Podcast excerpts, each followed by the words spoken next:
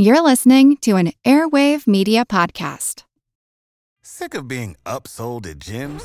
My guy, you're currently a base member. For $90 more, I can upgrade you to our Shred membership. For $130 more, you'll be a Swole member. And for just $300 more, you'll reach Sweat Platinum. At Planet Fitness, you'll get energy without the upsell. Never pushy, always free fitness training and equipment for every workout. It's fitness that fits your budget. Join Planet Fitness for just $1 down and $10 a month. Cancel anytime. Deal ends Friday, May 10th. See Home Club for details.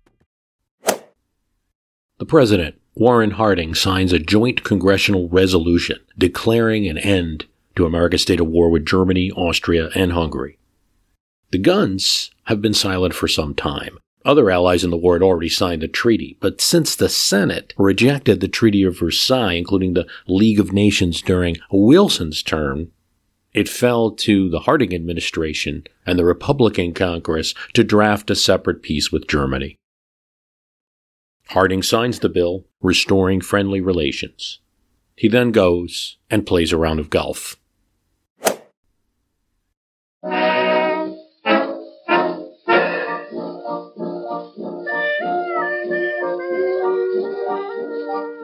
It's 1921, and radio is getting its introduction. There are five radio stations. The World Series is broadcast by Newark, New Jersey's station WJZ.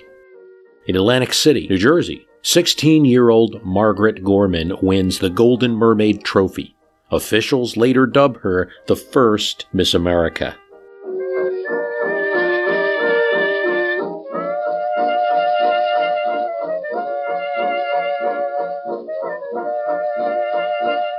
In Wichita, Kansas, a strange edifice emerges, a tiny burger shack with just $700.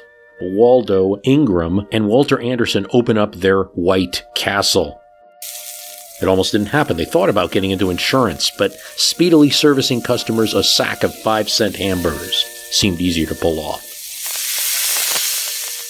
Speaking of speed, car sales were brisk, and the Model T was responsible for 61% of U.S. car sales in 1921.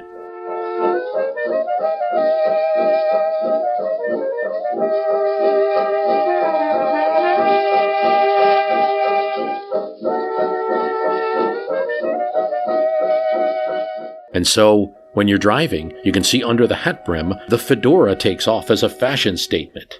It'll get a big boost mid decade when the Prince of Wales Edward starts wearing it.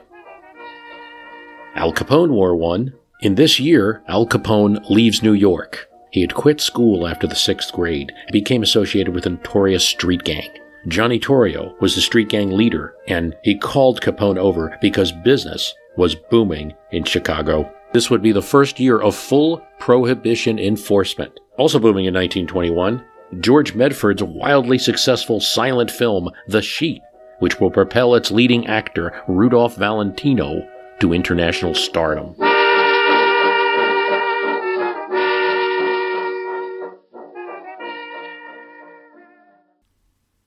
The American population was 108 million in 1921, a third of today's. There are 48 states, all but Alaska and Hawaii were in the Union. And things were getting urban. 10% of the country lives in either Chicago, Philadelphia, or New York right now. The top state by population are those same states New York, Pennsylvania, and Illinois in that order. But the fastest grower among states is Michigan. That's what car sales will do. Texas is ranked fourth in the nation. It had been 18th in 1880. That's what oil and cattle will do. Yet for all these booming areas, the national economy was still in recession. The GDP was 671.9 billion, down from the previous year. Signs were there for improvement, but it would take time. By the end of the decade, the GDP of the US would reach 1 trillion. Woodrow Wilson is in Washington, D.C. Edith has set up his bedroom as it was in the White House. His bed, a replica of Lincoln's, and his home has a solarium. Tourist buses go by Wilson's house and point out is the home of the ex-president. Every week, as if in a ritual, a car drives up and whisks the former president and Edith away to watch a movie. He receives a few visitors. He has a position, sort of, with a law firm, though he really doesn't take much work.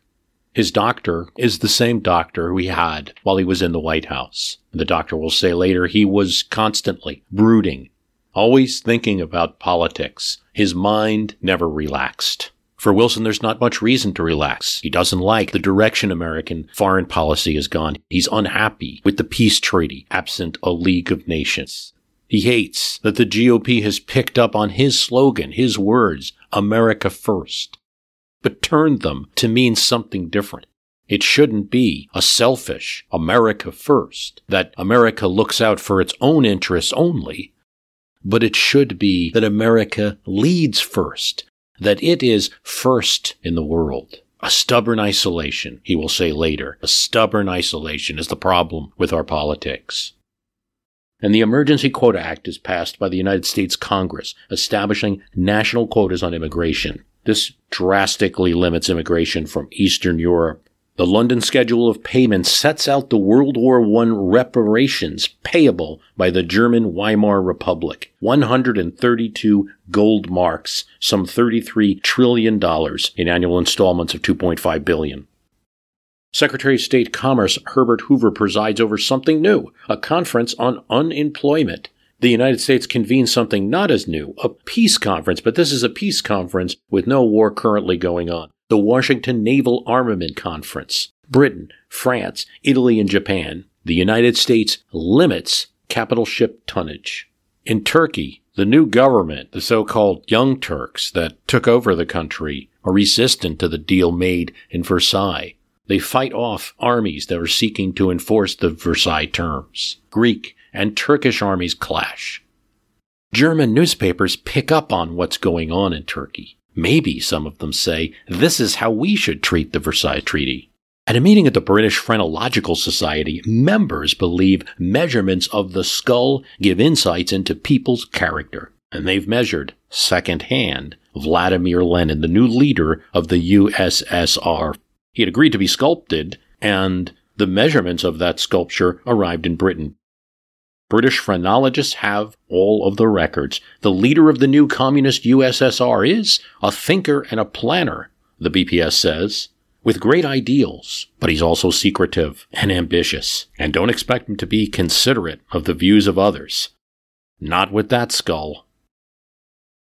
What they don't necessarily know is Lenin is depressed. The economic troubles of his new country surge. Why can't everything move faster? He orders that peat become the new fuel of a new Russian age. It is plentiful in Russia. It just has to be cut out of the bogs where it grows and forms and dried out.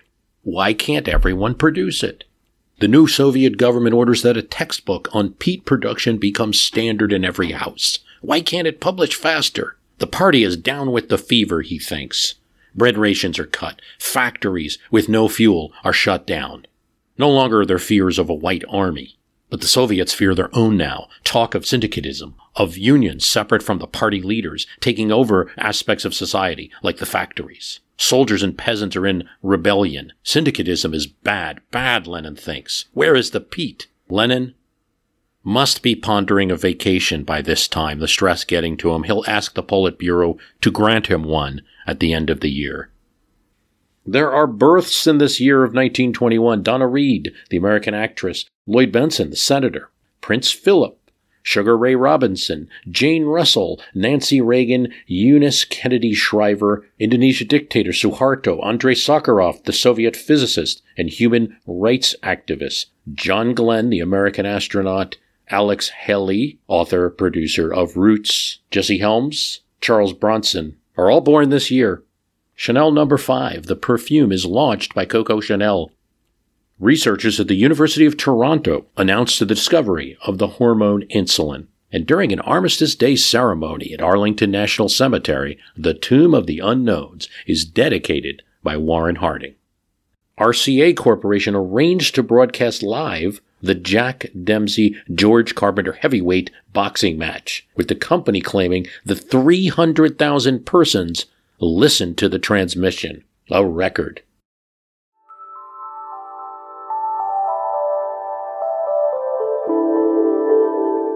There are poetic developments.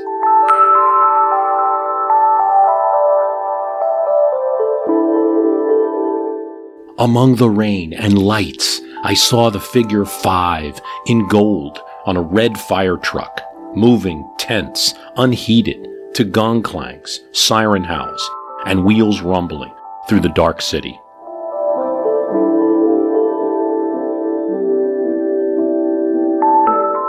There's not really much to this poem by the New Jersey poet William Carlos Williams. There are only 31 words in the poem. But yet it tells us how quickly, like that fire truck, life can pass us by, the transience of time compounded into the image.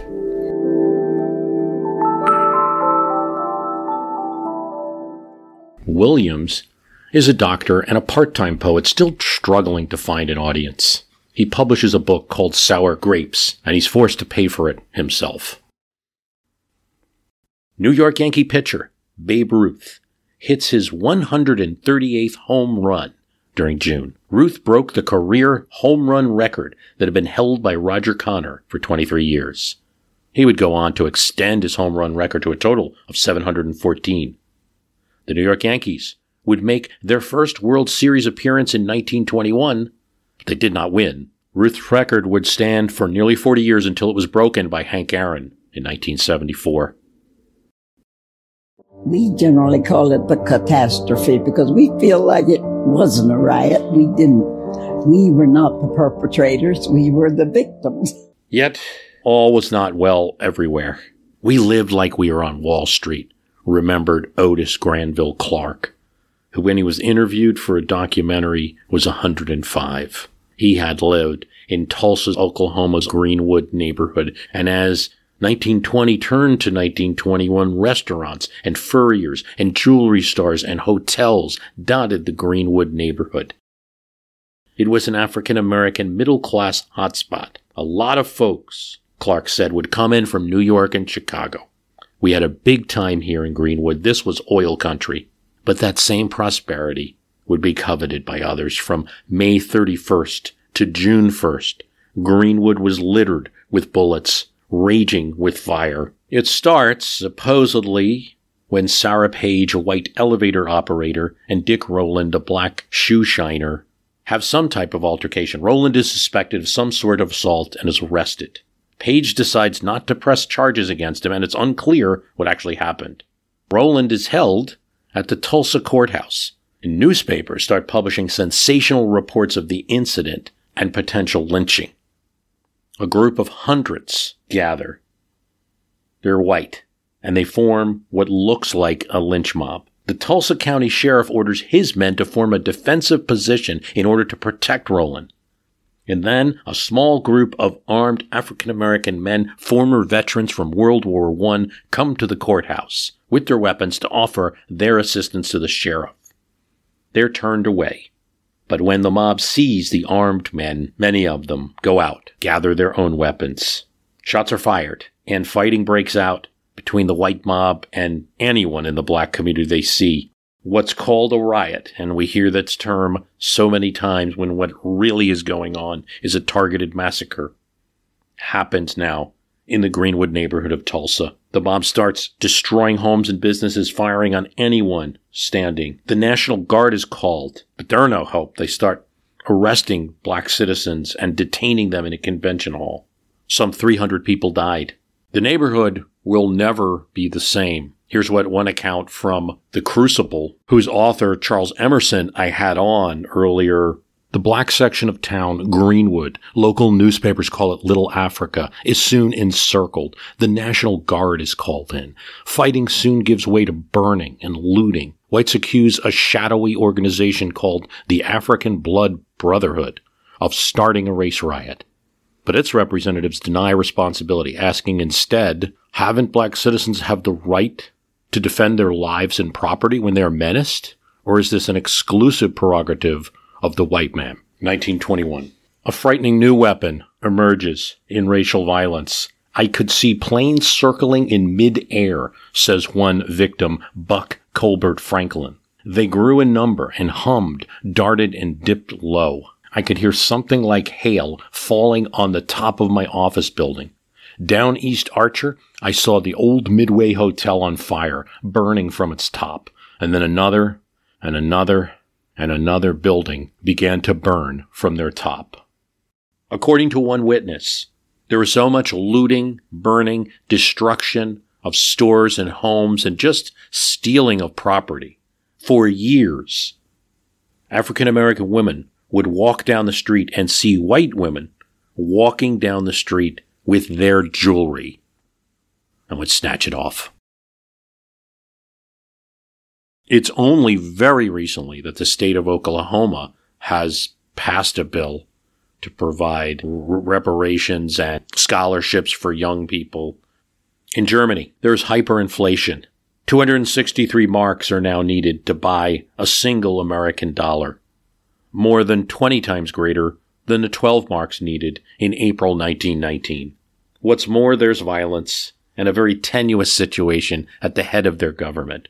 Former finance minister Matthias Erzberger is going for a stroll at a spa when bullets fly. He couldn't have been surprised.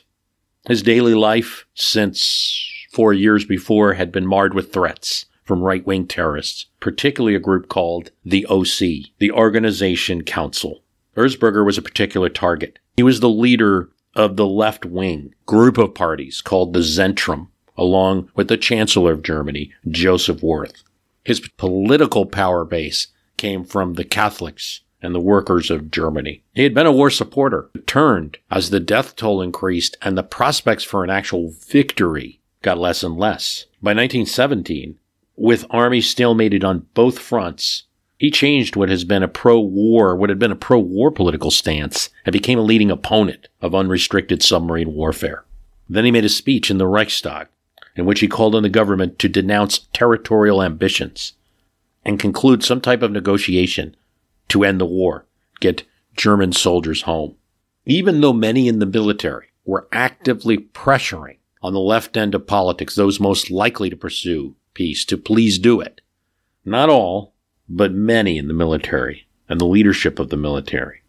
The actions of Erzberger, Wirth, and others would be pointed to as evidence for the stab in the back myth, which portrayed the surrender of Germany not as a realistic option for an overextended country in someone else's land who wasn't going to give up anytime soon, with the prospect of great reinforcement, new technologies on the way, but instead surrender that merely was a betrayal of the civilians on the home front of a war they were winning, especially all those socialist politicians who, for personal gain, traded their country.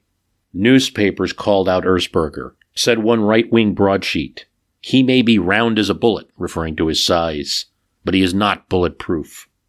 The group that finally kills him in 1921 is that organization consul, the OC, ultra-nationalist, anti-Semitic, terrorist organization formed by members of the Marine Brigade Ehrhardt, an underground association of German Marines.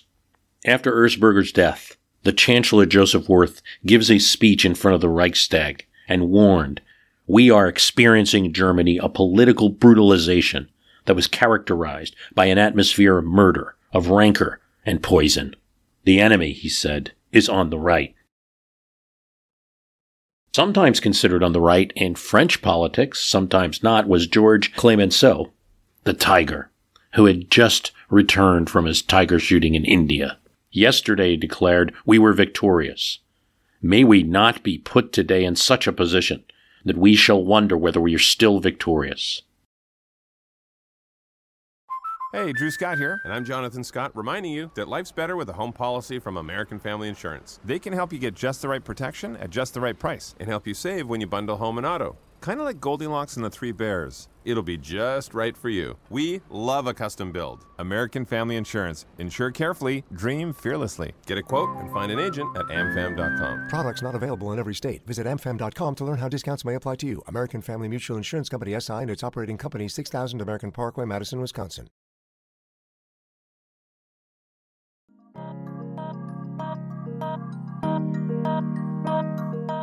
They didn't have a chance.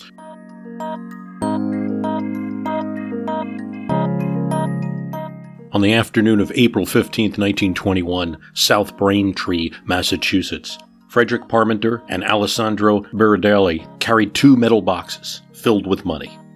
This was the payroll for their shoe factory. They were then shot by two men who took the money, made an attention signal, and jumped into a getaway car, a Buick.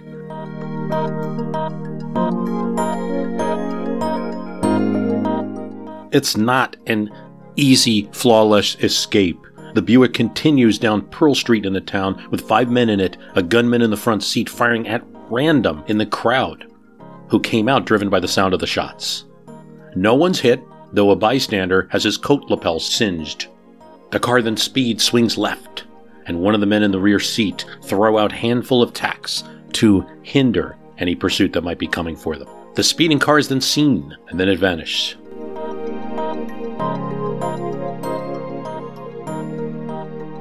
When the local sheriff determined to find out who did the crime, he focused immediately on anarchist groups. After all, 1919 was the year of the Red Scare. Anarchist groups, particularly those of Italian descent, were being investigated. When a group of people come to pick up a car at a mechanic's shop, the mechanic calls the police, provides the license plate number, and gives a detailed description of the individuals. Later, on a trolley, police find Nicholas Sacco and Bartolomeo Vanzetti. They have guns in their possession when they are arrested on the trolley. They also answer dishonestly about how they get the guns. They are also subscribers to a newspaper printed by a radical anarchist. Anarchism to Sacco and Vanzetti meant no government, no police, no judges, no bosses, no authority. The people own everything, work in cooperation, and distribute by needs with equality, justice, and comradeship. It's not exactly the type of you know, punk anarchy one might expect. It's something like a mixture of libertarianism and socialism. There's a trial in May 1921 and it lasts nearly seven weeks. 59 witnesses testify for the prosecution. Witnesses' versions of the events are inconsistent, contradictory. Of 59 witnesses, five identify Sacco. One provides the license plate number of the car. Another describes a man in the getaway car but it was 60 to 80 feet away. Only one witness sees Vanzetti.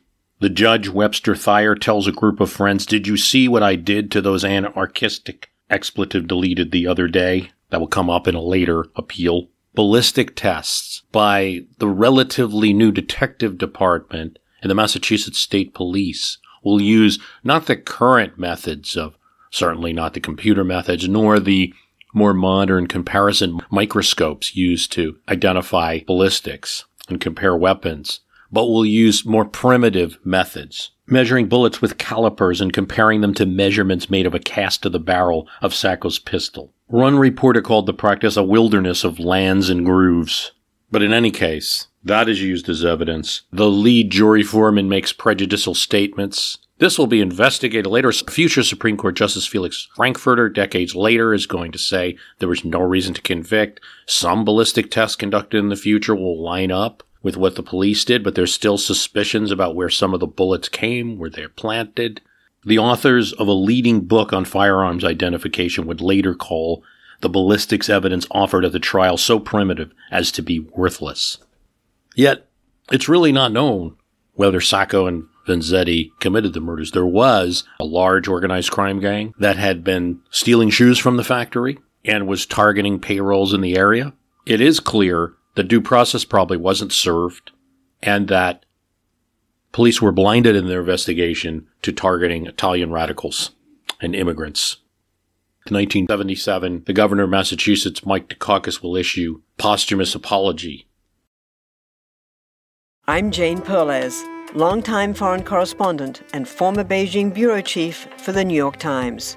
I've been a foreign correspondent in lots of places Somalia, Indonesia, Pakistan, but nowhere as important to the world as China. I mean, China is not dropping anti democratic paratroopers into Montana.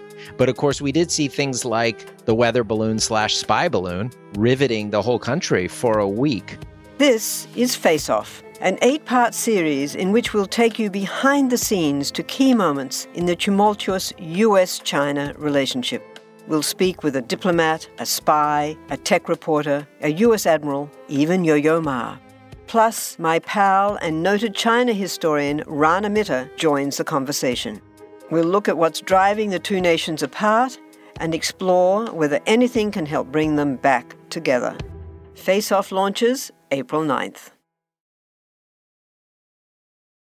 Russia's unsettled. When no bread arrived in Moscow in 1921, workers became hungry and disillusioned with their new and recently won communist revolution. The Bolshevik policy of forcefully collecting grain and food supplies from peasants during the Civil War contributes to the famine. Peasants retaliate against the Soviet plundering by reducing the amount of agricultural production they do. And in 1921, planted crops are about half as much as they had been in previous years. There's a moment that happens in 1921, and it could actually be meaningless. And in fact, in this time, it is absolutely the concern of no one. The events surround a fledgling little political party that has just about 4,000 members of a country of millions. But with hindsight, these events could be incredible or not. The key speaker of the fledgling political party the National Socialist German Workers' Party, the NSDAP, Nazi Party. Adolf Hitler goes to Berlin to get in touch with nationalist political activists in that part, the northern part of the country, to see if his movement based in Munich and really his audiences for his own speeches can go beyond Bavaria. While he's away, party leaders, especially Anton Drexler, the locksmith, who is the leader of the NSDAP party, seize on this opportunity. They've been wanting to get him out or at least reduce him all year. He has been an annoyance. The irritation built up with his dictatorial ways. He didn't even ask to be leader, but he's telling them all what to do. Drexler met Hitler in 1919 and handed him a flyer. Discovered that he could make speeches which to Drexler initially sounded good, because although Drexler had been voted party chairman, he was a poor public speaker. In the party's first public appearance in May of 1919, when he spoke, only 10 people showed up. Drexler wanted to merge with the German Socialist Party with a Julius Streicher who could rival Adolf Hitler's speaking. And this would at minimum dilute Hitler's power within the party, and perhaps they could get rid of him.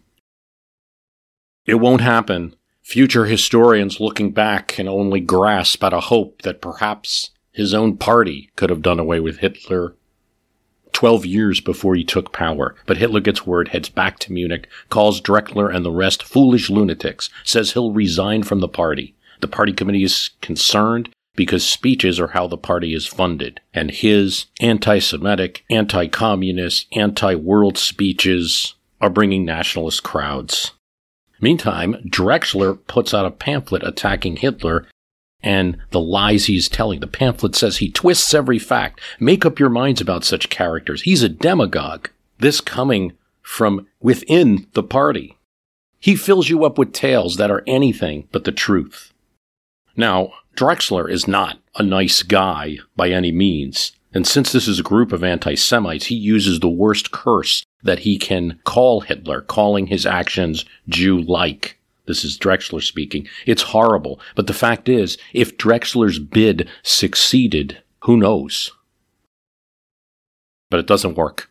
The former corporal brings a libel suit against Drexler and others who offered the pamphlet. Drexler's forced to repudiate it at a party meeting, and he is downsized in his leadership role, turned into an honorary, and he'll leave the party mid 20s.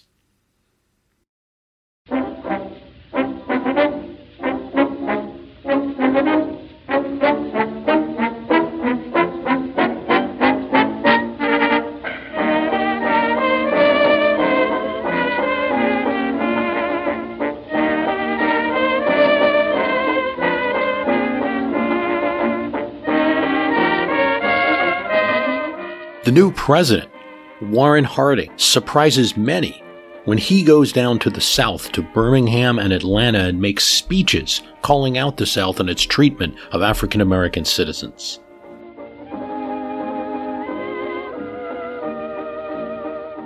Whether you like it or not, Harding says, our democracy is a lie unless you stand for that equality.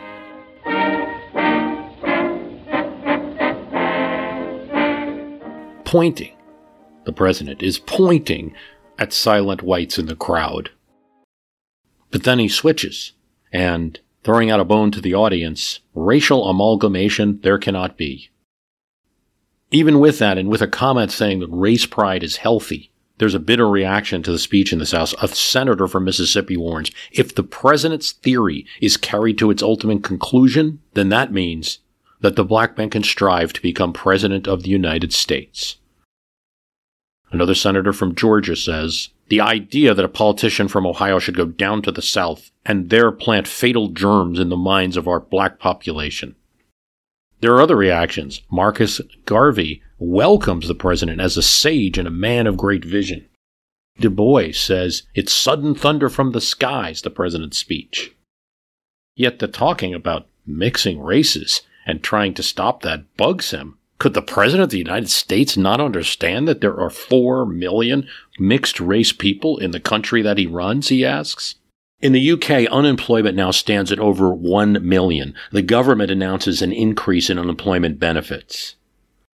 As the world's largest airship, the British R 38 makes its maiden flight in Bedford, UK, rainfall in the end of June ends a drought it had lasted in Britain for 100 days.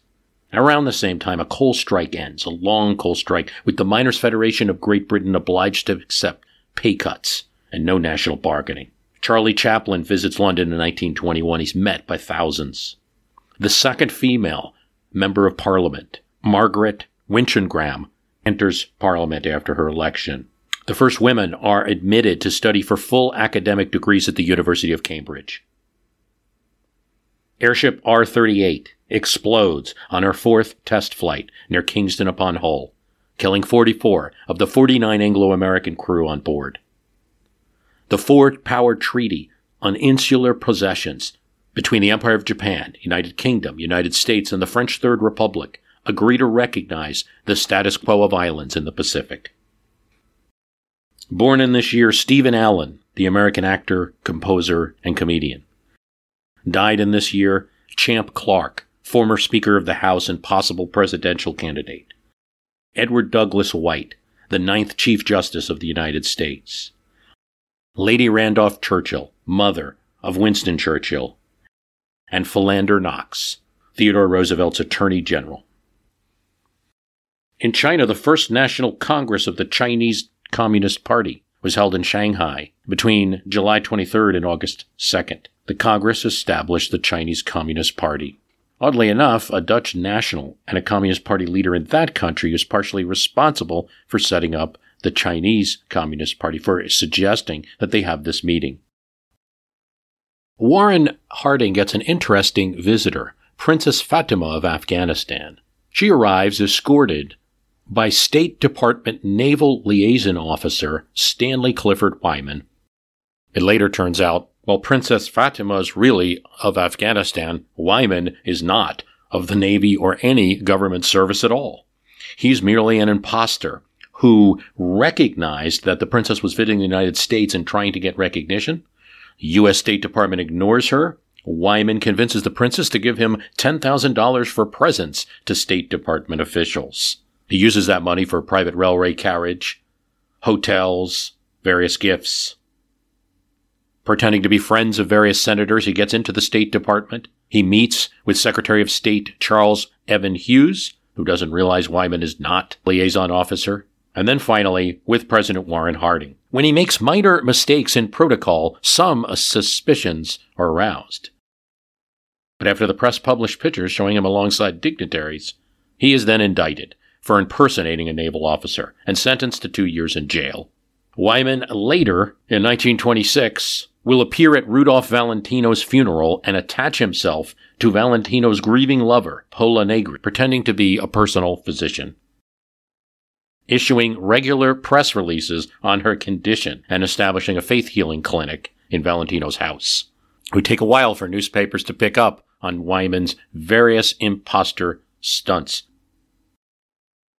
They were hammered. Flo Ziegfeld provided little wooden hammers for a special show that would take place in 1921 at the Ziegfeld Theater and insist that theatergoers would have sore hands because they would be applauding so much and encourage them to hammer the table. It features comedian Eddie Cantor, Paul Whiteman's orchestra,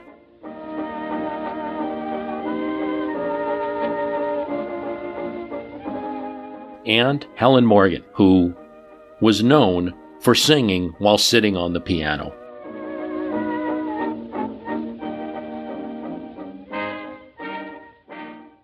This started from necessity. At the original places that Morgan would play, there wasn't enough room for her to stand. The crowds loved it, so she continued. She was a torch singer. That meant she sang, sang sad songs about lost or unrequited love. In West Virginia, the Battle of Blair Mountain, the largest labor uprising in the United States, begins. It's also the country's largest peacetime armed uprising. It begins in Logan County, West Virginia, as part of the Coal Wars. Miners and National Guard will have several battles. It won't just be the National Guard clearing out miners. There's actual firefights and battles between the two sides. It'll last throughout the year. After a speech by Adolf Hitler in the Hofbräu in Munich, Germany, members of his brown shirts physically assault his opposition. It is a tactic he decides he likes and will keep. The Sheppard-Towner Act is signed by President Harding, providing federal funding for maternity and child care. It provides federal funds to states to establish programs to educate people about prenatal health and infant welfare. This is enacted by the Harding administration and the Congress to curb the high infant mortality rate in the United States. Many states accepted funding through this act, leading to the establishment of nearly 3,000 prenatal care clinics and 180,000 infant care seminars, and over 3 million home visits by traveling nurses, and a national distribution of educational literature for the rest of the decade. It is an un- relatively unknown accomplishment of the Harding presidency. Eventually, Soviet leader Vladimir Lenin found a solution to his problem of feeding his new nation with a workforce that didn't want to grow food. His solution? The United States of America, and particularly Herbert, future U.S. President Herbert Hoover. His American Relief Administration, ARA, was tasked to help save Soviet children. By September 1st, 1921, the first American Relief Administration aid is, aid is arriving in Petrograd. Unfortunately, even this couldn't get food to everyone. Failing rail systems and uncooperative rail workers were stalling the relief effort. By the next year, ARA would be, and Herbert Hoover would be feeding 11 million Soviets per day. On Valentine's Day, while F. Scott Fitzgerald was working to finish his second novel, The Beautiful and Damned, Zelda Fitzgerald discovered she was pregnant. They decided to go to his home in St. Paul, Minnesota to have the baby. And on October 26, 1921, Zelda gave birth to their daughter and only child, Frances Scotty Fitzgerald. As Zelda emerged from the anesthesia, F. Scott Fitzgerald recorded her saying, Oh God, oh, oh, I'm so drunk. Mark Twain, isn't she smart? She has the hiccups. I hope it's beautiful and a fool, a beautiful little fool. Fitzgerald utilizes some of her rambling in his later writing. In fact, the words appear almost verbatim in Daisy Buchanan's dialogue from The Great Gatsby. I'm glad it's a girl, and I hope she'll be a fool. That's the best thing a girl can be in this world, a beautiful little fool.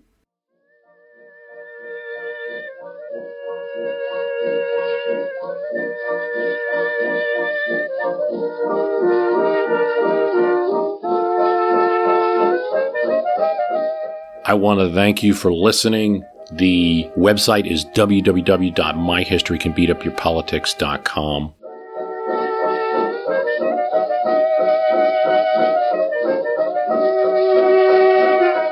If you like the program, please tell someone about it.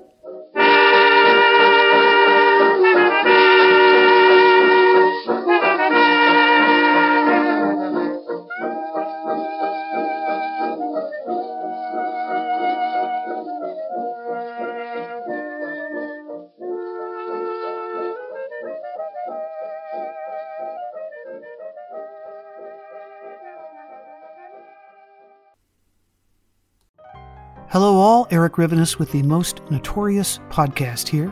Each week, I interview an author or historian about a historical true crime, tragedy, or disaster. Subject matter ranges from gunslingers to Gilded Age murder to gangsters to fires to pirates to wild prison breaks. My guests bring their incredible knowledge directly to you. Please subscribe to Most Notorious on your favorite podcast app. Cheers and have a safe tomorrow.